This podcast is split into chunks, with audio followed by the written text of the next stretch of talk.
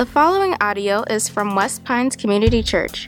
For more information about West Pines, visit us at westpines.org. You can join us live Sunday mornings at 9, 10:30, or 12 in Pembroke Pines, Florida, or online at westpines.org. Today we are in part five of our series called I Am Because He Is. And we're talking about this issue of identity. We can um, know who we are, we know better who we are as we learn more about who He is, who Jesus is, who God is. As we push into who He is, it actually shows us who we are. So we're talking about identity. And um, as this passage we're looking at today, it shows one piece of our identity. Because if you're thinking about your identity, there are so many pieces that make up who you are. And there's this one part of our identity, one piece of our lives that really shapes and affects our identity. It's where we call home. Wherever you call home, that's part of what shapes who you are. I discovered this when I went off to college. I grew up down here in uh, South Florida, born and raised in South Florida. My, my wife, Rebecca, and I love this region, want to give our lives to this region. And so I uh, lived down here except for when I was off at school. And when I went to college, I went uh, up to um, the Midwest, northern Indiana, and to, to college. And so um, everything was fine. The fall was beautiful. And then I discovered something called winter. And northern Indiana, it's no joke, okay? I mean, the winter, it's, um, it's crazy, okay? It's so cold. I wasn't fully prepared for that. And so I, I had a great experience uh, up there and met a lot of wonderful people and, and had a great time. But I learned there were so many things about being from South Florida, since my home is down here, there were so many things I didn't anticipate that were a little bit different up there. And there's a lot of things, but there's one thing I will always remember. Um, in our, uh, on our campus, there was a place called the Dining Commons, and that's where we would go to get our meals. And uh, in the Dining Commons, they had um, something um, that had just arrived from heaven a soft serve ice cream machine, okay? And there's a thing about soft serve ice cream because it's not like if you've ever operated the machine yourself, like there's something about soft serve, it's not just delicious, but it's like a challenge, right? Okay? because you're trying to like swirl it and see like how high you can get. You guys know what I'm talking about? Like it's like a challenge. It's a, it's an event every time. Okay, and so um, I, I, would go, and my pattern was I'd eat my meal, I'd go get the soft serve ice cream, and then I would take it like to go. As I'm leaving, I would eat ice cream as I went. And so for me being from South Florida, like there is never a bad time to eat ice cream. Can I get an amen? Okay, all right, just making sure you're with me. All right, there's never a bad time to eat ice cream. I mean, if you're celebrating, celebrate with ice cream, okay? If you have a good day, have some ice cream. You have a bad day, definitely have some ice cream, okay? Never a bad time to have ice cream. But what I learned about in the Midwest is in their minds, or and also farther north, in their minds, ice cream is like seasonal.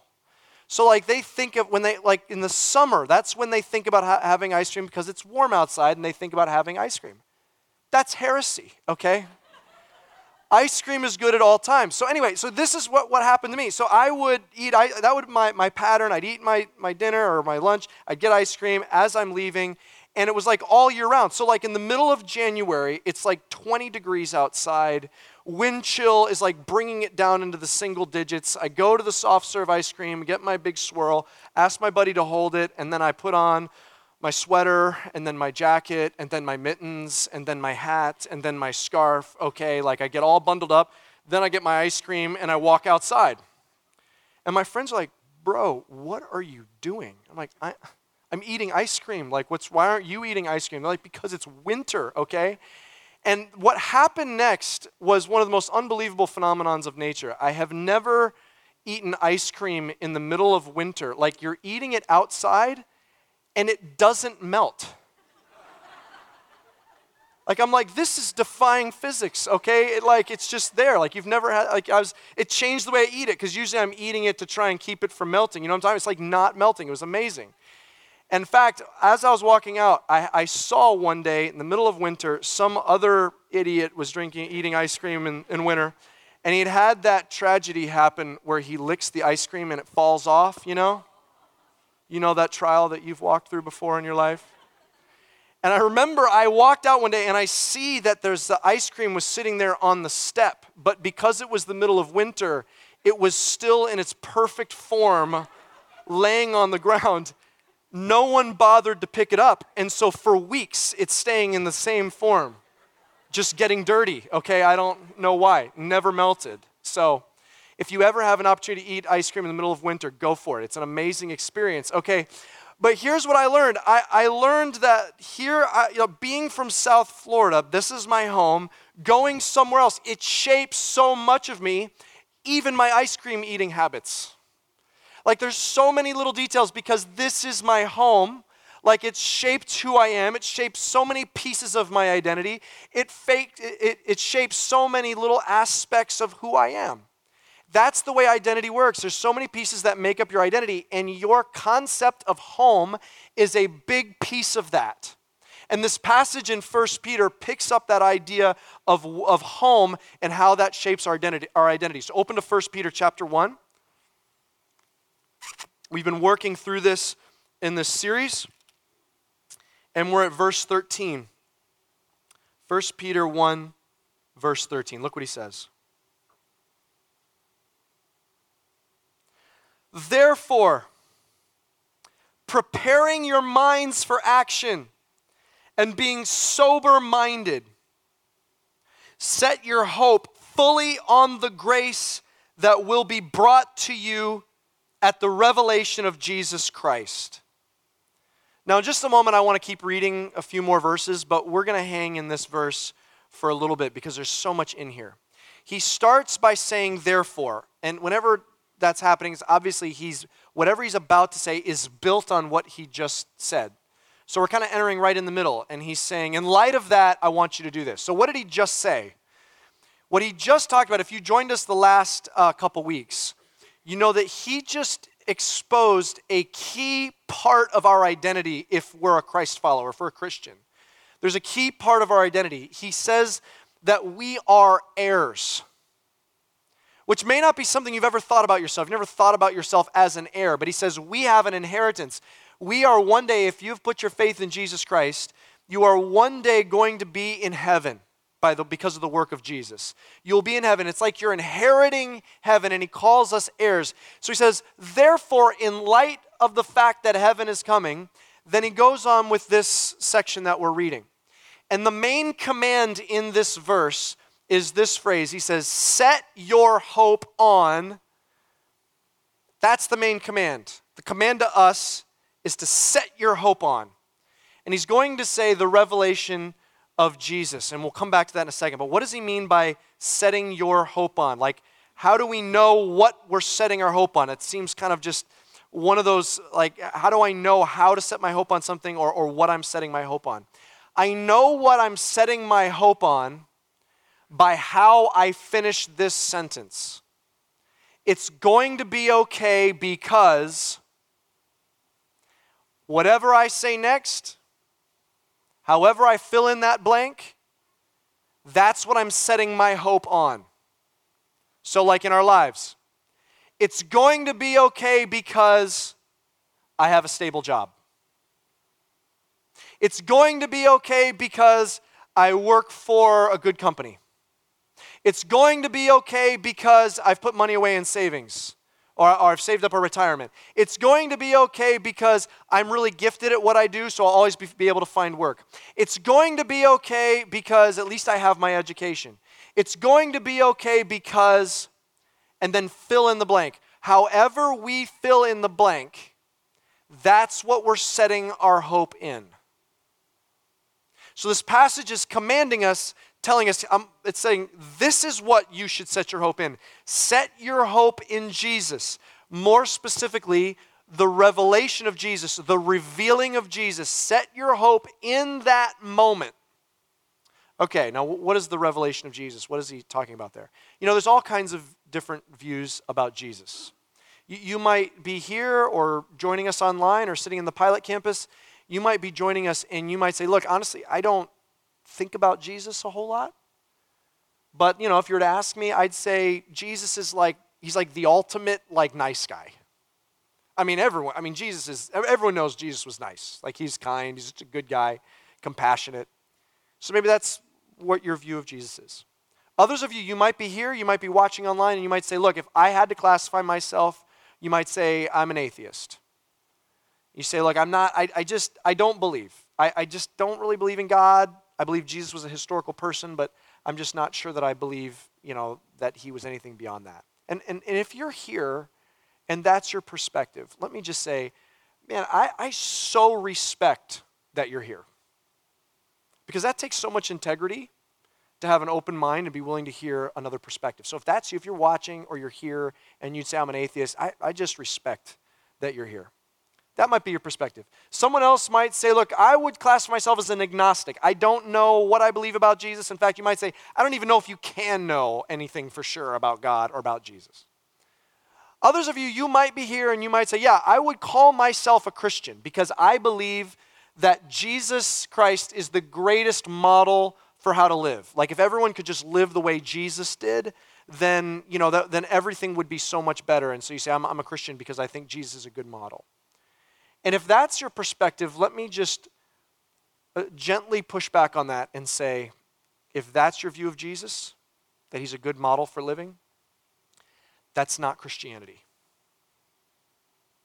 Because what the Bible says about Jesus is crazy. It says things like this Everything is held together by Jesus. That's just insane.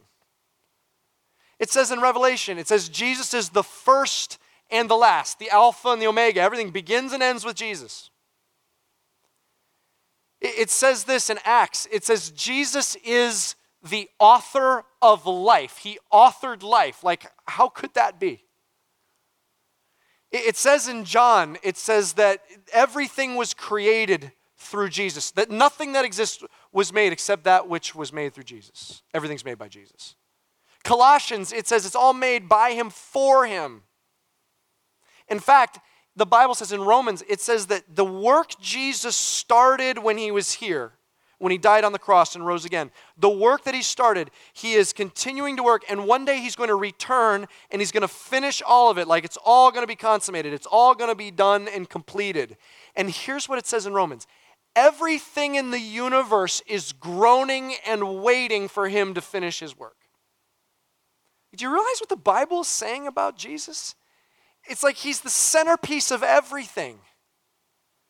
Like, how could that be?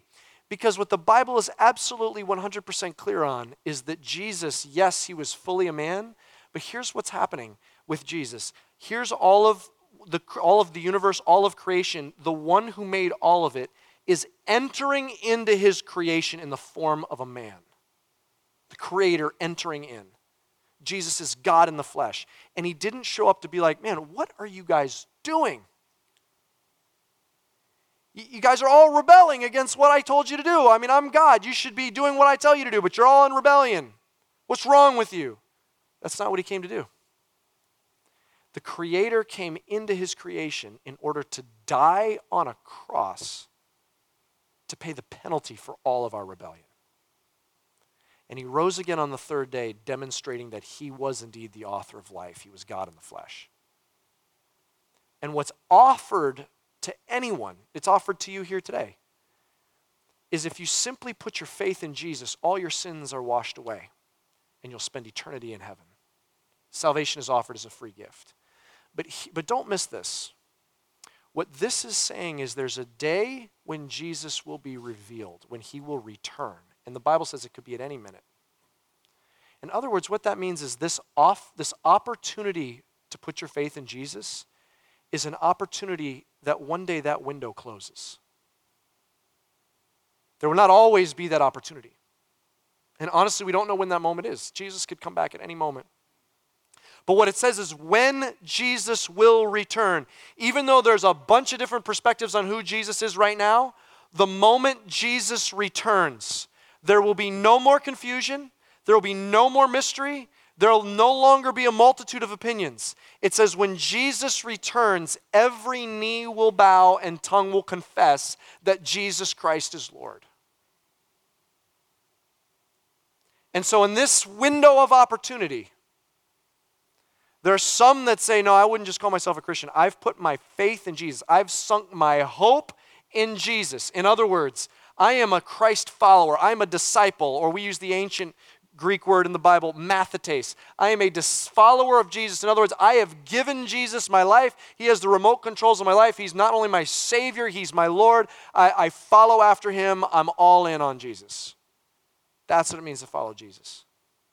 He says, Set your hope. It's going to be all right because Jesus is going to return.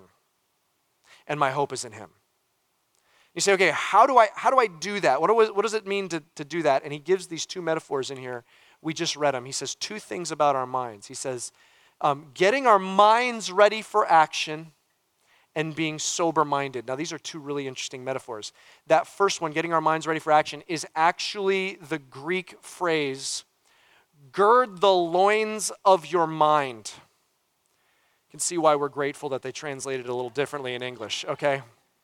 And here's what that means to understand that phrase, you'll see that all through the Bible. You have to understand the clothes of the ancients, okay? They, they're not walking around in jeans, okay? They're wearing robes. And so they're wearing a robe all the way down to their ankles. So you can imagine that's fine most of the time, but if you're going to do any kind of physical activity, that's going to be really restraining and confining. So if they had some kind of physical activity, they would gird their robes, and it would be literally they would bunch up their robe, they would pull it forward, they'd probably tuck it through their legs and around, and then tie it. So it's kind of all wrapped around their legs, leaving their legs free so that they can do hard work. So, like, why would you uh, gird up your robe like that if you're going out to work in the field, do hard manual labor? You would need the flexibility, so you'd gird up your robe. You would also do that if you were about to fight. So, like if you're going to go into battle, go on the battlefield, that's one of the phrases, uh, gird your loins. As you're getting ready to go, you're, you're tying up your robe, getting ready for battle. There is a metaphor in our culture that is absolutely identical roll up your sleeves. You're at work. I mean, it's what we talk about for hard work. So you're at work. It's going to be like a late night budget meeting, and someone says, all right, guys, let's roll up our sleeves and get to work. And they're not meaning like literally like we can't work on this budget without our sleeves rolled up. It's too exhausting, okay? It's a phrase. But also like if someone's like gonna fight, you're like, all right, hey, uh, let's take this outside, buddy, okay? And they might be rolling up their sleeves. It's the exact same metaphor, just different article of clothing. So here's what Peter's saying. Roll up the sleeves of your mind. He's saying, Christian, you have to be mentally ready to work. Like you have to have you have to be ready for the hard mental work. You can't we can't be lazy mentally. We have to be ready to work, maybe even to battle in our minds. Roll up the sleeves of your mind. Then he says, be sober minded. It's the second metaphor. Now, the Bible talks a lot about um, intoxication and the dangers and the damage that drunkenness causes. And getting drunk is a sin in the Bible, is what it talks about very clearly. Here, the Bible is not talking about literal drunkenness, it's using it as a metaphor. He's saying, keep your minds sober. Don't let your minds get intoxicated by whatever's around it. Okay, so far, he said, in light of the fact that heaven is coming, set your hope in Jesus and his return. And to do that, you have to have a mind ready to work, and you have to have a mind that's sober thinking, clear thinking. Okay, let me just briefly read through this passage. Look what it says next 14 through 17. Verse 14 As obedient children, do not be conformed to the passions of your former ignorance, but as he who called you is holy, you also be holy in all your conduct, since it was written, You shall be holy, for I am holy. And if you call on him as Father who judges impartially according to each one's deeds, watch this. Conduct yourself with fear throughout the time of your, what's that word right there? Exile. He's saying something interesting about you and me. You're in exile. What's someone who lives in exile? Someone who's in exile is someone, for whatever reason, is living in a foreign land. They cannot live in their homeland. They might be forced out. They might not be able to get back. They might not be allowed to come back. One way or another, they're in exile. They're living in a foreign land, but not living in their home. Peter is calling you, Christian, an exile. In fact, this is one of his favorite ways to describe you. If you remember the first week of our series, 1 Peter 1 1, do you remember what it said? Look at what he says. Peter, an apostle of Jesus Christ, is the beginning of his whole letter. Peter, an apostle of Jesus Christ, to those who are elect exiles. Later in chapter 2, this is what he says Beloved, I urge you as sojourners and exiles. Here's what he's saying about you. If you are a follower of Christ, this is not your home. You are just passing through here. You're a visitor here. Your true home is somewhere else. Where is it? Paul says it in Philippians chapter 3, verse 20. But our citizenship is in heaven and from it we await a Savior, the Lord Jesus Christ. He's saying, This is not your home. You are an exile. There are going to be things that happen here that are a little foreign to you because this is no longer your home. And he says in, this, in these last verses, he says, So don't conform to your former ignorance. Don't keep living like you were living before you learned about Jesus. Don't conform to that. Or, or one more verse, here's what it says in Romans 12 Do not be conformed to this world, but be transformed by the renewal of your mind, that by testing you may discern what is the will of God, what is good and acceptable and perfect. Here's what he's saying He's saying, in order for us to, to operate like we are exiles, like our home is somewhere else, he says, don't be conformed to the world around you. Now, conformity and nonconformity are tricky. There was a Princeton study where they did a test on their own students. And this is uh, back when the, uh, the iPod had just come out. Can you remember, like, way back when there was something called an iPod, okay? And it was like you, you um, like if you were like the first one, you had this little rectangle of, of all your friends that had an iPod. You're like, yeah, all my music, it's inside of there. Your friend's like, where do you put the CD in there? I can't, it's not big enough, okay? And it was just this amazing feat of technology, okay? And it was this huge thing. Everyone wanted an, an iPod. And so they did, it was in that era, and they did a test, a study on students, and they picked all, only students who had an iPod. And they asked them about it, and one of their key questions was um, Were you influenced by other people to buy an iPod? And almost across the board, they all said, No, I didn't, wasn't influenced by anyone else. Like, I, I got it because I wanted it. And then they asked the follow up question What about most of your friends? do you think they were influenced by other people to get their iPod? And almost across the board, they say, oh, yeah, those people were influenced by other people. I was not influenced, but they were. And the point of the story, uh, the point of the study, was that we have a tendency to think of ourselves as nonconformist. In other words, we stand in a room full of people with iPods thinking we are the only one that got it because of ourselves. No, I'm not conforming. These other people are conforming. I am the true nonconformist. We all think of ourselves as a nonconformist. No, I'm just doing what I want to do or what I think is right. But man, conformity is so much more tricky than we realize. Uh, let me illustrate this another way. I-, I, want you to go ahead and pull up a, that picture up on the screen. I want you to look at uh, this picture, okay? there is a certain segment of the population years ago that drove this type of vehicle. Who was it? Hippies. Hippies, they, they drove Volkswagen vans all painted up with flowers. Now, here's the interesting thing about the hippie movement it was, by definition, a nonconformist movement. So, why did they all drive the same vehicle? Okay, this is the tricky thing of nonconformity. Even the hippies back in the day, I mean, they had kind of a wardrobe that they all wore. Their, their pants, like, you know, were bell bottom at the bottom, and they had their hair all long and wild, you know, and they you know, had peace signs and flowers and stuff. They listened to the same music. Here's how conformity and nonconformity works there's one person that says, I'm a nonconformist. How about you all come conform to my nonconformity? And then the people conform, saying, I'm a nonconformist, just like all these people around me. See, nonconformity is so tricky. Because we want to think we're nonconformists, but we don't realize how actually we are very, how, how easy it is to conform to what's around us.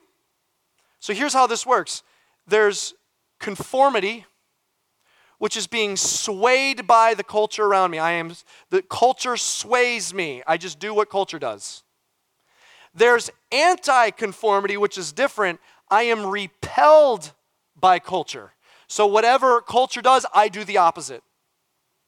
Which actually means both are being influenced by the culture, right? Nonconformity is something different. Nonconformity is having a completely different frame of reference. So, I'm not trying to be different. I just have a different frame of reference than what culture is. So there may be some things that are similar, some things that are not similar. I, that's not what I'm concerned about. I have a different frame of reference, a different reference point. That's what this is calling you to, Christian. Don't conform. Don't be anti conformist. Don't try to be different and weird. It says, but you have a different frame of reference, you have a different reference point. This is not your home. Heaven is your home.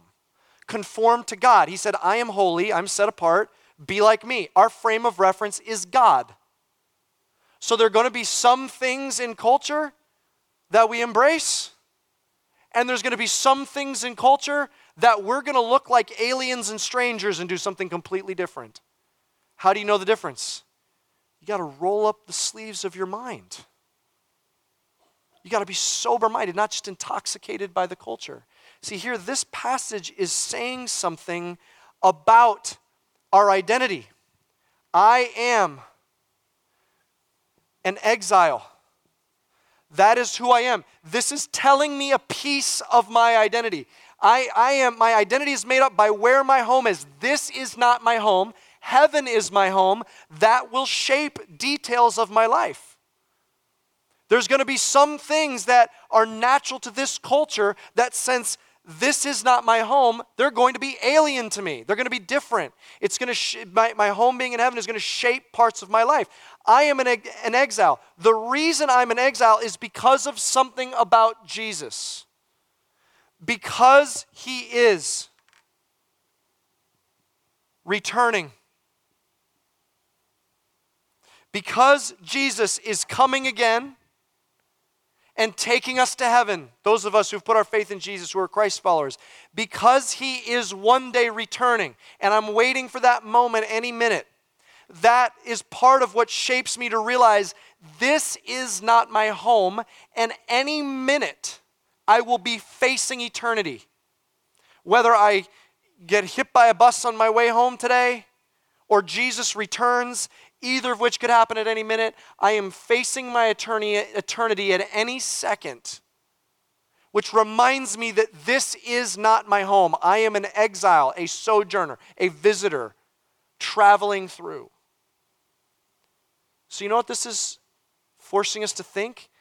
This is forcing us to get this part of our identity deep into our hearts and minds. And maybe you do what we've been doing through this series. You get a dry erase marker and you write this on your mirror at home I am an exile because he is returning. And you just look through it every morning to remind yourself this is not your home. So, what is that, what are the implications then for you? What changes this week because of that reality? What if we actually lived like heaven was real? What if we were so convinced of the reality that one day I'll close my eyes for the last time and will be immediately in eternity in heaven? Like, what if I set my hope in that? It's going to be okay because of that. And what if I let that reverberate through my mind, through my, my life and, and my mind? And so then I made that my frame of reference. And what if we were ready, knowing that our lives are going to look different than the patterns of this world?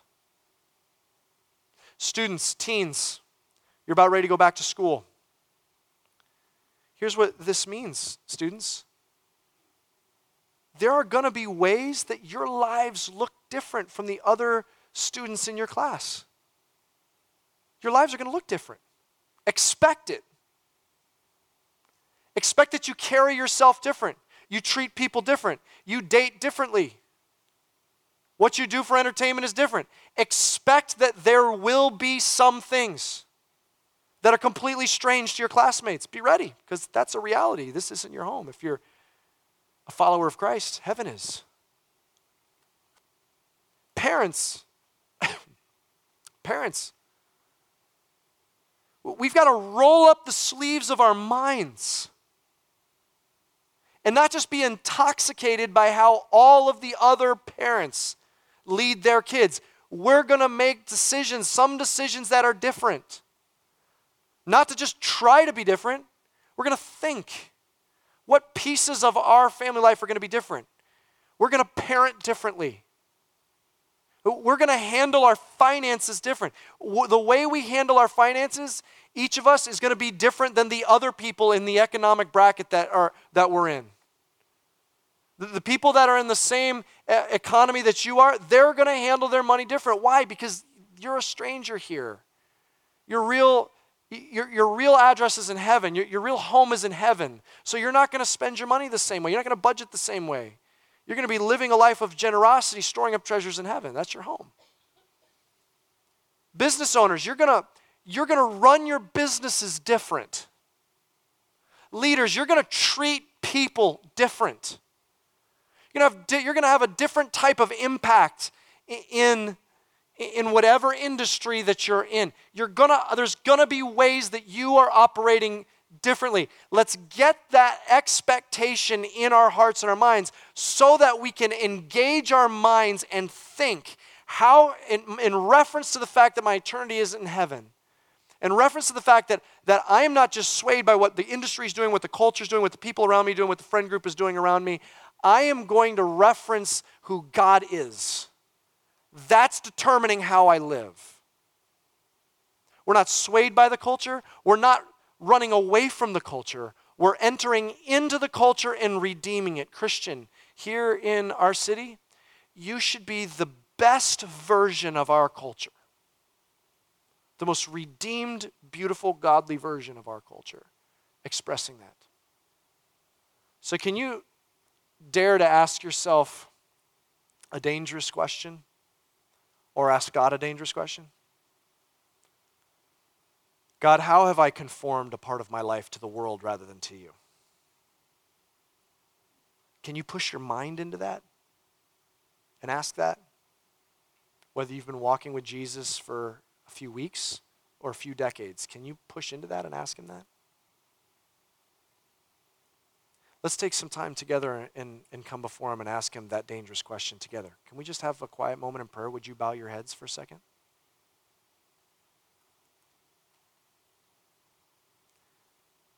Maybe you're watching online.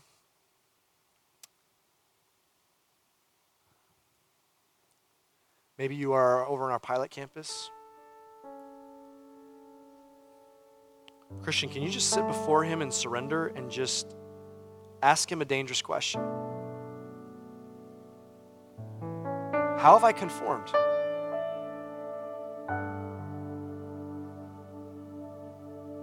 Ask Him in just the quietness of this moment, ask Him to reveal to you this week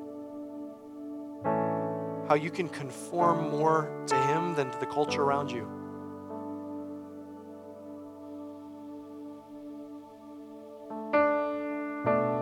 How you can live like heaven is actually a reality. Because it is. Jesus said, if it wasn't so, I wouldn't tell you. In other words, it's Jesus saying, You think I'm lying? Heaven is a reality and it's your home.